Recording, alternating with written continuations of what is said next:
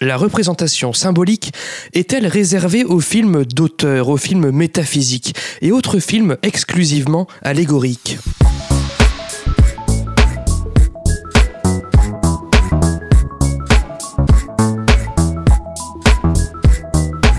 Salut et bienvenue dans ce 41e numéro de Comment c'est raconté, le podcast qui déconstruit les scénarios un dimanche sur deux. Aujourd'hui, arpentons les rues de New York avec le drame américain Taxi Driver, écrit par Paul Schrader, réalisé par Martin Scorsese et sorti au cinéma en juin 1976. Nous en profiterons pour analyser les limites de l'expression symbolique, mais aussi ses pouvoirs et son étendue. Vétéran de la guerre du Vietnam, Travis Bickle est chauffeur de taxi dans la ville de New York. Son errance nocturne et la violence quotidienne dont il est témoin contribuent peu à peu à lui faire perdre la tête. Extrait de la bande-annonce. The taxi driver is looking for a target. Getting ready. Getting organized. Preparing himself for the only moment in his life that will ever mean anything. How much for everything? 350 for the Magnum, 250 for the 38, one and a quarter for the 25, 150 for the 380. That taxi driver's been staring at us. You talking to me? You talking to me? Un peu de prévention avant de commencer. Attention, spoiler. Et oui, je vous parle de symbolique aujourd'hui, mais pas en analysant l'Odyssée de l'espace de Kubrick, ni Tree of Life de Malik, ni Stalker de Tarkovsky ou tout autre film existentialiste. Non. Je ne vous parle pas non plus de La Nuit des Morts Vivants de Romero, ni d'Invasion Los Angeles de Carpenter, ni de Snowpiercer de Bong Joon-ho, qui emploient chacun la science-fiction ou le fantastique ou l'horreur pour véhiculer un message symbolique. Je m'intéresse plutôt à une histoire non seulement lisible, mais aussi ancrée littéralement dans le réel, celle d'un chauffeur de taxi qui perd la boule. Voilà mon premier point, et je n'ai jamais évacué aussi rapidement la question de l'introduction, je crois. Non, la symbolique, la métaphore, l'allégorie, ce n'est pas que pour les films qui s'en revendiquent. On les trouve dans tous les films, même et surtout ceux dont la compréhension du récit ne repose pas dessus. Prenez le thriller Reservoir Dogs de Tarantino. Ce dernier a concédé dans une interview, que je n'ai pas réussi à retrouver, je m'en excuse, que les deux personnages principaux, campés respectivement par Tim Roth et Harvey Keitel, entretiennent l'équivalent d'une relation père-fils. Voilà, on a un thriller très premier degré, et en creusant, l'auteur y trouve lui-même un caractère symbolique. Alors, explorons. Tout d'abord, donnons la parole aux sceptiques et autres détracteurs du recours à la narration métaphorique. Le premier point qui agace parfois le spectateur, c'est la volonté narcissique chez le scénariste d'asseoir son intelligence et sa culture. La meilleure façon de paraître intelligent est de s'assurer de n'être compris par personne, ironise Jean-Marie Roth dans son livre L'écriture de scénario. On l'évoquait dans un précédent épisode. Je ne sais pas pour vous, mais moi, quand je reçois un récit totalement symbolique auquel je ne comprends rien, je trouve l'auteur terriblement prétentieux. J'avoue, c'est un beau moyen de dédouaner ma propre inculture, surtout qu'à contrario, j'excuse, voire comble d'éloges, les œuvres semblables que je comprends. Mais admettons, ces récits-là, on les adore ou on les déteste, et bien souvent on les déteste. Aristote vante, dans son traité poétique, le recours à la métaphore, car cela atteste des bonnes dispositions de l'auteur. Comprenons par là que ça sépare les cons des moins cons. Bravo l'éloge de la discrimination intellectuelle. Mais dans ce cas de figure, ne blâmons pas que le scénariste. Il y a bien des critiques de cinéma, des spectateurs, des professeurs à la fac ou des vulgarisateurs, comme moi, qui se réjouissent de pouvoir s'élever au-dessus de la masse en expliquant telle ou telle symbolique qu'ils sont les seuls à comprendre. Ah ça, c'est grisant. Je me suis surpris parfois à aimer d'autant plus un film que j'y ai cerné une métaphore alambiquée. Oui, aimer.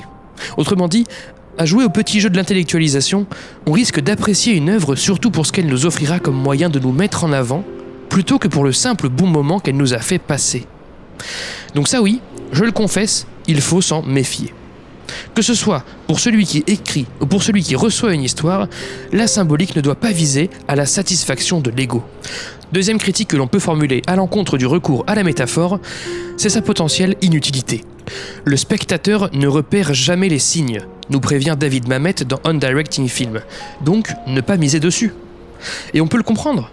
L'essentiel du dernier film de Tarantino, Once Upon a Time in Hollywood, repose sur notre connaissance de l'histoire du cinéma, de celle de l'Amérique, et plus spécifiquement au sein de la fin des années 60.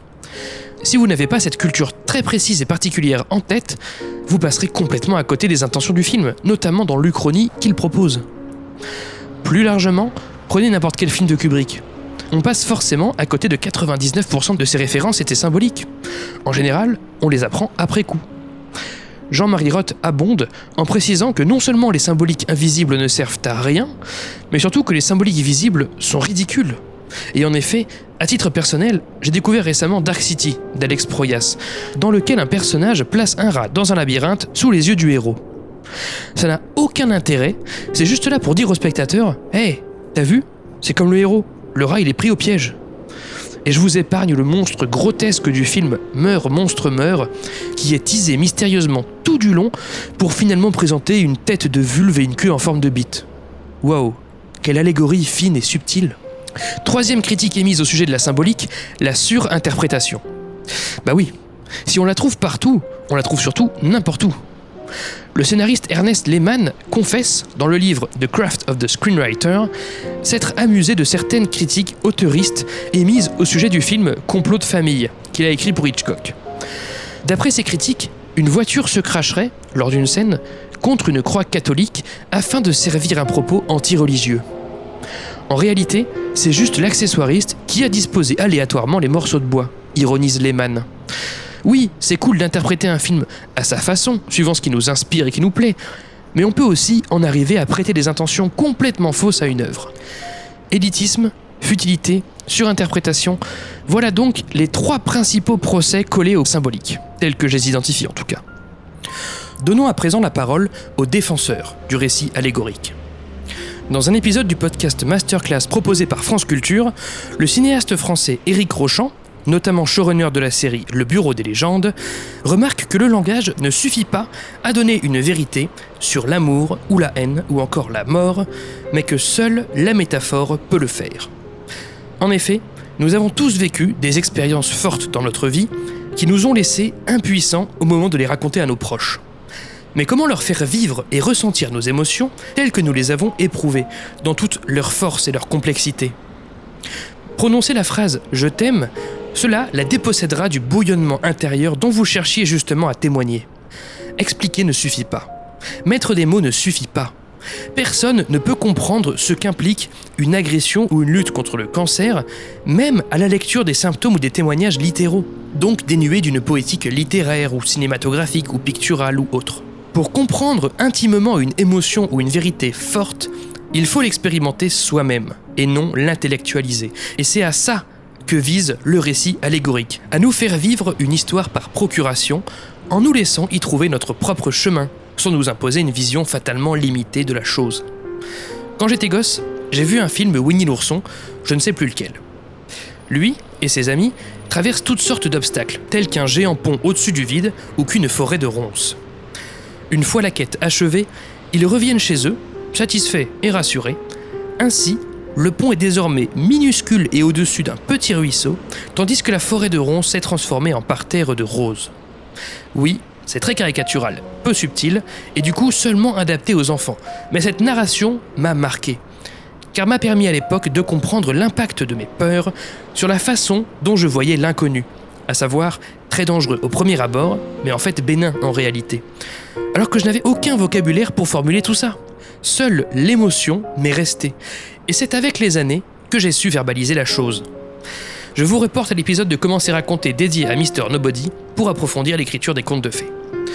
Mais, même adulte, il y a toujours des choses que l'on n'est pas capable de traiter soi-même. Et c'est à travers des images et des métaphores que la vérité surgit en nous.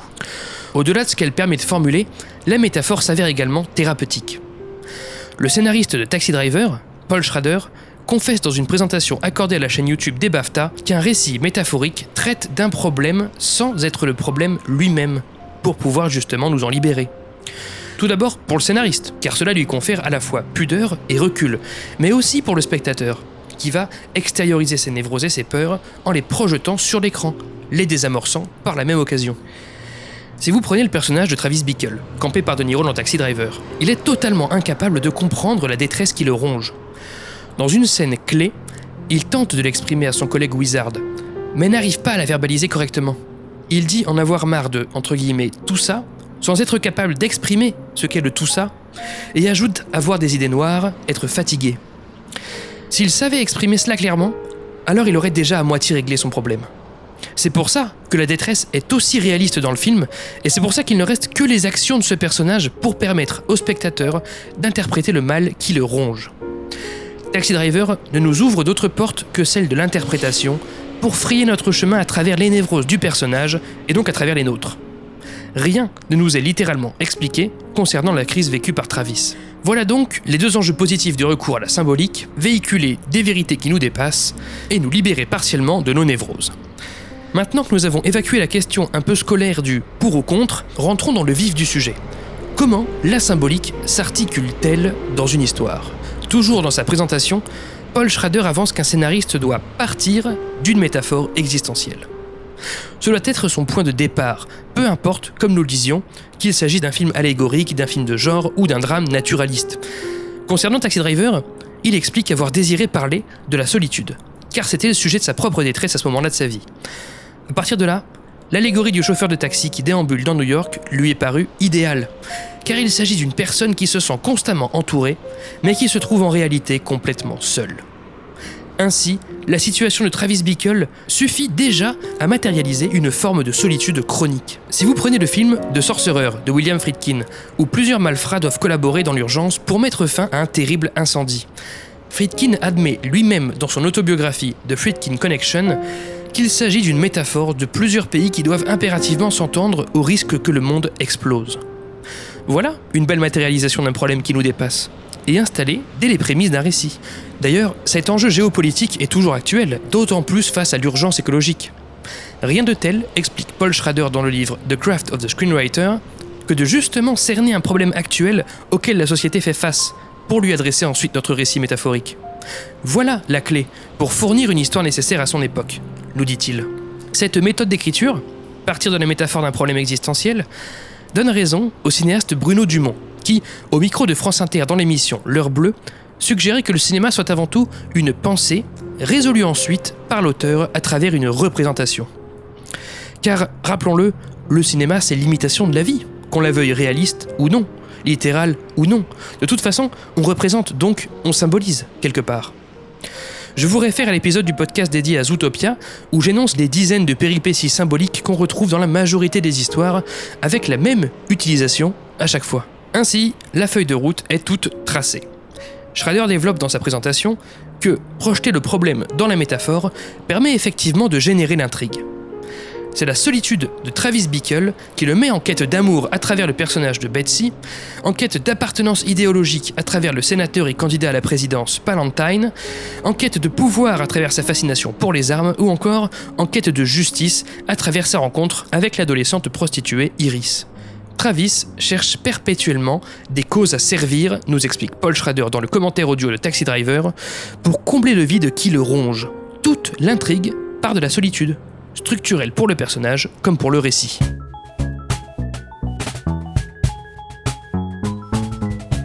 read people that you like um, and try to figure out why you like them. And when you see something or read something you don't like, try to figure out why you don't like that. Be a diagnostician. À partir de là, l'allégorie se décline sur tous les aspects du film, remarque John Truby dans son livre L'anatomie du scénario. On la retrouve dans les personnages, dans le contexte, dans la thématique, dans l'histoire, tout ça concernant Taxi Driver, on vient de le voir.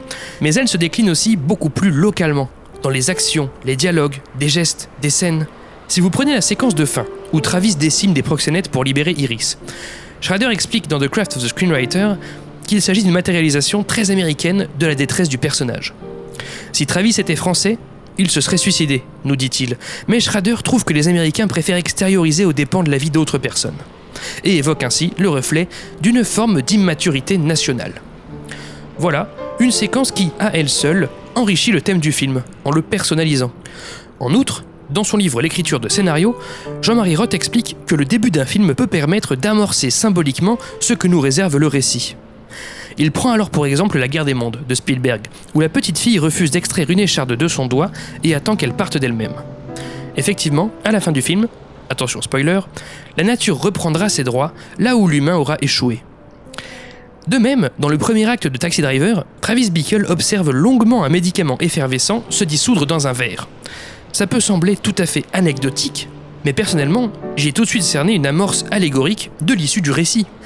La santé mentale du personnage, c'est le médicament qui se consume, et en conséquence, les bulles et l'agitation de l'eau incarnent le chaos que s'aimera Travis. Oui, dit comme ça, c'est un peu perché, mais quand vous avez un gros plan de plusieurs secondes sur ce verre, vous ne pouvez qu'y trouver un message de la part des auteurs. Voilà pour des exemples locaux de la symbolique. Bon après, ne soyons pas extrêmes dans notre vision. Une symbolique locale peut tout à fait se détacher de la symbolique générale, sans pour autant entacher le récit. Le travelling en plongée totale depuis le plafond sur la scène de crime, à la fin de Taxi Driver, était écrit dès le scénario, confesse Schrader dans le commentaire audio du film. Cela symbolise pour lui le regard de Dieu sur ce dont sa création est capable. Dans la mesure où cette interprétation ne s'impose pas au récit, elle ne lui fait pas spécialement défaut, je trouve, quand bien même il n'est pas question directement de solitude. Je résume sur la construction. On part d'un problème existentiel, on le traduit en une métaphore qui devient le point de départ de l'histoire, que l'on déploie ensuite sur l'ensemble du récit, à échelle locale comme générale, sur tous les aspects, personnages, thématiques, contexte, etc. À présent, petit aparté. Est-ce que tout ce qui appelle à notre interprétation relève forcément de la symbolique? J'ai vanté, à l'instant, le recours à cette dernière pour exprimer des choses que l'on ne sait pas verbaliser. Mais par contre, non, tout ce qui est exprimé autrement que littéralement ne consiste pas forcément en une métaphore. Je désignerai ainsi trois grandes catégories. Tout d'abord, la compréhension de l'histoire. La plupart du temps, quand un film nous fait comprendre quelque chose plutôt que l'exprimer clairement, c'est pour faire avancer son histoire ou ses personnages de façon ludique et impliquante pour le spectateur. Par exemple, dans Taxi Driver, un proxénète achète le silence de Travis concernant la maltraitance d'Iris en fournissant au protagoniste un billet froissé. Plus tard, quand Travis retrouvera cet homme, il payera sa chambre d'hôtel au moyen de ce même billet froissé, en lui disant qu'ils se reverront. Ici, le spectateur interprète la fixation de Travis sur cet antagoniste et comprend qu'il le vise personnellement et souhaite lui faire rendre des comptes. Pour autant, ça n'a rien de symbolique. Ça relève juste de la compréhension de l'histoire et c'est très malin. De même pour la scène du cinéma porno. Schrader explique dans le commentaire audio que ce n'est pas pour rien que Travis invite Betsy voir ce film porno tout en s'habillant en costard cravate et se comportant comme un gentleman. Le spectateur cerne ainsi par lui-même la dimension violente que laisse Travis apparaître inconsciemment, en contraste avec l'irréprochabilité dont il souhaite faire preuve. Mais cela ne va pas plus loin, en termes de message allégorique ou quoi. Dernier exemple, la scène où Travis discute avec un client de son taxi, incarné par Martin Scorsese lui-même. Le client montre à Travis une silhouette de femme à travers une fenêtre et explique que c'est justement sa femme, mais qu'elle n'est pas chez lui. Elle le trompe avec un noir. Précisons que le client emploie ici le N-word. Et donc ce dernier vante et déballe la façon dont il tuera sa femme avec tout un tas d'expressions misogynes qui vont de pair. Dans cette scène, Travis ne répond quasiment pas, mais demeure perturbé. Le scénariste Paul Schrader explique, là encore dans le passionnant commentaire audio du Blu-ray, le but de cette scène consiste à montrer que la personne dangereuse n'est pas celle que l'on croit. Là où le client est une personne en crise qui extériorise un problème présent pour ensuite probablement reprendre sa petite vie, Travis, lui, partage les mêmes pulsions de mort et de meurtre, mais est incapable de les extérioriser d'une telle façon, car cela n'est pas impulsif, c'est profondément ancré. Ici, le spectateur est donc censé cerner un peu plus la détresse de Travis, mais cela s'arrête là. Pas d'interprétation existentielle sur le sens de la vie. Après, j'avoue ne pas avoir vu la scène comme ça. Pour moi, le client est bel et bien dangereux. Combien de féminicides de nos jours encore sont la concrétisation d'impulsions Et Travis est juste gêné par l'horreur de ce qu'il entend, ce qui d'ailleurs l'a humanisé un peu à mes yeux. Mais enfin passons. Ensuite, à mi-chemin entre la simple compréhension de l'histoire, d'une part, et la véritable symbolique, de l'autre, on trouve ce que Schrader appelle l'évocation. Prenons le prénom du protagoniste, Travis. Cela évoque, pour les anglo-saxons, la consonance du mot travel, nous explique Schrader dans The Craft of the Screenwriter, qui signifie donc voyager, parcourir, se déplacer. Cela permet, à l'énonciation du prénom Travis, d'évoquer dans la tête du spectateur l'image de quelqu'un qui erre inlassablement, conformément à la caractérisation du personnage. De même pour le prénom d'Iris, l'adolescente, évoquant l'œil qui s'ouvre, poursuit Schrader. Ou encore Wizard, le pote de Travis, qui le conseille n'importe comment quand ce dernier lui confie sa détresse. À savoir, aller aux putes et voir des films de cul, et soi-disant après ça, ça ira mieux dans sa vie. Wizard signifie sorcier, un archétype auquel on ne peut généralement pas se fier. Le choix du prénom des personnages n'est donc, dans Taxi Driver, pas symbolique. Il ne nous renvoie pas par exemple à des figures mythologiques, comme dans certains films, non. Il sert simplement à implanter dans le cerveau du spectateur un sentiment à l'égard des personnages, venant enrichir leur caractérisation. Enfin, troisième catégorie d'éléments que le spectateur peut interpréter dans un film, la véritable symbolique, celle dont nous avons déjà longuement parlé. Mais je peux tout de même vous livrer un nouvel exemple. Les hectolitres de sang qui tapissent les murs et les sols suite à la scène de massacre sont volontairement irréalistes, avoue Schrader dans le commentaire audio du film, car ils matérialisent l'accomplissement d'un fantasme de violence extrême, mûri depuis longtemps chez Travis. Ils ne sont pas là pour que l'on comprenne mieux le personnage, ni pour évoquer telle ou telle chose dans notre tête afin de susciter une émotion, mais bien pour symboliser l'issue d'un parcours thématique, celui d'une solitude qui mène à la violence. Voilà pour cet aparté, j'aimerais enfin aborder une dernière chose avant de conclure.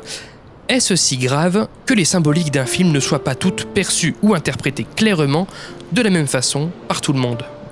J'en parlais dans l'épisode du podcast dédié à Shutter Island, Michael Janery suppose dans le livre Tales from the Script que l'écriture vise à ce que le spectateur perçoive les choses de la même façon que l'auteur les perçoit lui-même. Dans la scène où De Niro s'invente une vie auprès d'un vigile lors d'un meeting politique et le bombarde de questions indiscrètes, Schrader souhaitait dépeindre la fascination de Travis pour l'autorité, nous dit-il dans le commentaire audio. Eh bien, je ne sais pas vous, mais personnellement, je n'ai pas du tout vu ça. J'ai simplement vu un personnage qui se met des défis à lui-même, qui prend ses aises, dans la droite lignée de la folie qui le traverse progressivement. Est-ce que cela m'a gâché le film? Absolument pas. Au contraire. Et cela convient d'ailleurs très bien au scénariste de Taxi Driver, qui insiste dans The Craft of the Screenwriter sur l'importance que chaque spectateur pioche dans un film ce qu'il souhaite y piocher, maximisant ainsi les chances qu'il trouve dans le film quelque chose qui lui parle personnellement. Si c'est personnel, ça ne sera forcément pas universel, et peu importe. Prenons l'exemple de Travis qui se rase la tête, ne laissant qu'un Iroquois, un peu avant de perpétuer sa tuerie. Schrader explique que Martin Scorsese a ajouté cela au récit suite à une discussion avec un vétéran du Vietnam. Rappelons que le personnage de Travis est un vétéran du Vietnam, lui ayant expliqué que les soldats d'un certain régiment se faisaient cette coupe de cheveux juste avant une mission périlleuse, afin de prévenir leurs confrères qu'ils allaient braver la mort. La plupart des spectateurs verront, comme moi, un simple personnage qui s'enfonce dans sa perte de repère, et d'autres auront peut-être cerné cette annonce funeste d'un bain de sang imminent, et tant mieux pour eux. Le tout, finalement, est que la symbolique ne mette pas le récit en pause. Nous l'évoquions dans l'épisode du podcast consacré à Most Violent Year, le scénariste américain Aaron Sorkin prévient dans sa masterclass en ligne qu'il ne faut pas donner trop d'importance dans l'histoire à un élément qui n'en a pas. Si la symbolique reste discrète et ne nous crie pas au visage qu'il faut la comprendre là, maintenant, alors laissons ceux qui auront la chance de l'accueillir l'accueillir. Ça me fait penser à la vidéo publiée par la chaîne Now You See It sur YouTube au sujet de Matrix, où une Wachowski confesse avoir choisi que la caméra zoome dans le code de la matrice pile entre la lettre M et la lettre F, afin de symboliser l'espace qui existe entre les genres binaires male et female. Sortir de la matrice, pour elle, c'est se libérer des injonctions manichéennes, au profit d'une réalité libérée. Pas besoin d'aller dans l'existentialisme infini pour analyser Matrix, hein. Finalement, les enjeux sociaux suffisent. Et puis enfin, sur ce dernier point de l'interprétation de la symbolique, un prof que j'ai eu à la fac a une fois évoqué la différence entre connotation et sens. Voilà une raison pour laquelle la symbolique ne pourra jamais être universelle. Certaines représentations, des mots, des couleurs, des formes, ont un sens premier. Cependant, une culture, un vécu personnel, une éducation ou encore un film peuvent parfaitement connoter autrement cet élément et le faire dériver de son sens premier. Par exemple, dans une scène de Taxi Driver, Travis regarde la télé. Il fait basculer le poste d'avant en arrière avec son pied et pointe son flingue en direction de l'écran cathodique. Finalement, il déséquilibre la télé, elle bascule et se fracasse en arrière. Le sens premier d'un tel geste est le suivant Travis méprise la télévision et plus généralement le monde médiatique. Mais quand on connaît le personnage et qu'on remarque qu'il regarde une romance à la télévision, ainsi que le fait qu'il détruit sa télévision pile au moment où un personnage féminin prononce la phrase Je t'aime, alors la connotation de ce geste est plutôt la suivante. Travis est aigri à l'égard des relations sociales et plus particulièrement des relations amoureuses. Un incel avant l'heure. Une vidéo YouTube, que je n'ai pas retrouvée non plus, évoque la façon dont Keshish joue de la couleur bleue dans la vie d'Adèle, pour symboliser l'amour qui entoure la protagoniste de plus en plus, jusqu'à ce qu'elle porte du bleu pour exprimer qu'elle est amoureuse. Le sens premier de la couleur bleue n'est pas l'amour. On attribue plutôt ce sentiment aux couleurs euh, rouge ou rose. Mais Keshish aurait alors connoté le bleu différemment, pour lui donner une autre signification que celle de la froideur. Ça marche aussi avec les mots. Être patriote, c'est aimer et soutenir son pays.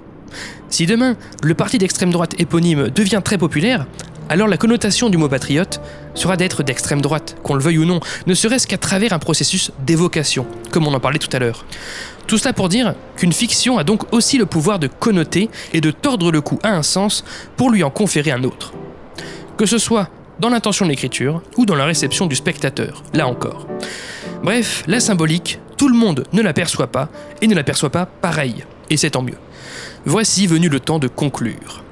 Si l'élitisme, la futilité et la surinterprétation entachent le recours à la symbolique, cette dernière permet tout de même de véhiculer des vérités qui nous dépassent et parfois d'exorciser nos névroses. À ne pas confondre avec l'histoire elle-même ou avec le principe d'évocation, la symbolique d'une œuvre répond à un problème existentiel avec une métaphore qui l'incarne. Cette métaphore se déploie ensuite localement et généralement sur tous les aspects de l'œuvre. Enfin, le spectateur pioche dans ces métaphores, suivant ce qui résonne en lui ou non, et suivant également la connotation apportée au sens premier des actions représentées. J'aimerais vous proposer en vrac quelques pensées sur le sujet de la symbolique en guise de fermeture de l'analyse. Tout d'abord, celle-ci permet de ne pas s'ennuyer, même face à de très mauvais films. En se questionnant au-delà de ce qu'ils nous racontent, on trouve parfois des réflexions et des sentiments bien plus intéressants. Ensuite, si c'est probablement essentiel pour un scénariste de réfléchir à la métaphore structurelle de son récit, comme le disait Paul Schrader, ça l'est beaucoup moins pour le spectateur. Comme nous le disions, une symbolique n'a pas vocation à être expliquée, car cela en désamorce la portée. Et d'ailleurs, je n'avais cerné aucune des symboliques de Taxi Driver ou presque, puisque j'ai cité la plupart du temps les dires du scénariste lui-même.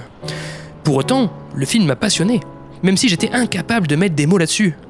Et enfin, lâchons un peu la grappe au film exclusivement allégorique. Car si certains insistent pour qu'une œuvre se suffise à elle-même et ne nécessite pas de deuxième visionnage ou d'explication supplémentaire, je maintiens qu'il est parfois agréable d'apprécier un film sur la durée.